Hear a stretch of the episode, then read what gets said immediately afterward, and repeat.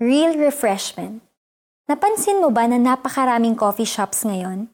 Dahil di natin afford ang mag-travel palagi para mag-relax at unwind, ang pag-inom ng overpriced coffee sa Cozy Cafe ang nagiging outlet natin. Gusto nating sumaya, gusto nating ma-refresh, dahil nanunuyot na tayo sa stress ng buhay. Kaya naman ang makakilala ng isang taong kayang mag-refresh ng mga nasa paligid niya ay isang malaking blessing. Gaya ni Philemon na naging pagpapala kay Paul. Sa kanyang liham, ibinahagi ni Apostle Paul kung gaano siya kasaya at puno ng pasasalamat dahil kay Philemon na isang mayamang Kristiyano na taga Colossae. Ang kanyang tahanan ay bukas sa kapwa believers at lahat ng nasa kanyang paligid ay nabibless sa kanyang encouragement at financial generosity. If only we can be refreshing to others too. Yung kapag may kausap at kasama tayong tao, na-energize natin sila kahit di pa sila nagkakape. It would be nice kung nai-influence natin sila positively at nakakapag-add tayo ng kasiyahan at kalakasan sa buhay nila.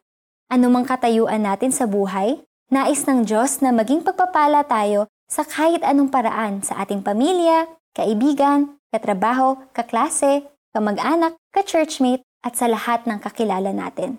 Pero imposible natin itong magawa ng mag-isa dahil napapagod din tayo.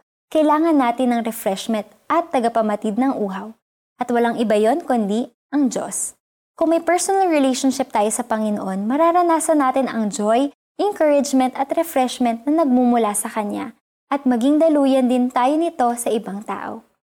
Ang pag-ibig na nagmumula sa Diyos na sa atin ang magdudulot ng malaking katuwaan at kaaliwan sa iba. Let's pray. Lord, lumalapit ako sa inyo para mapatid ang aking uhaw at maalis ang aking pagod. Sa inyo lang ako kumukuha ng lakas at ligaya. Kayo po ang mag-refresh sa akin para hindi ako ma-burn out at magawa ko ring maging pagpapala sa iba. In Jesus' name I pray, Amen. List down five simple things you can do to refresh others. With God's help, find opportunities para mai-apply mo ito bawat araw.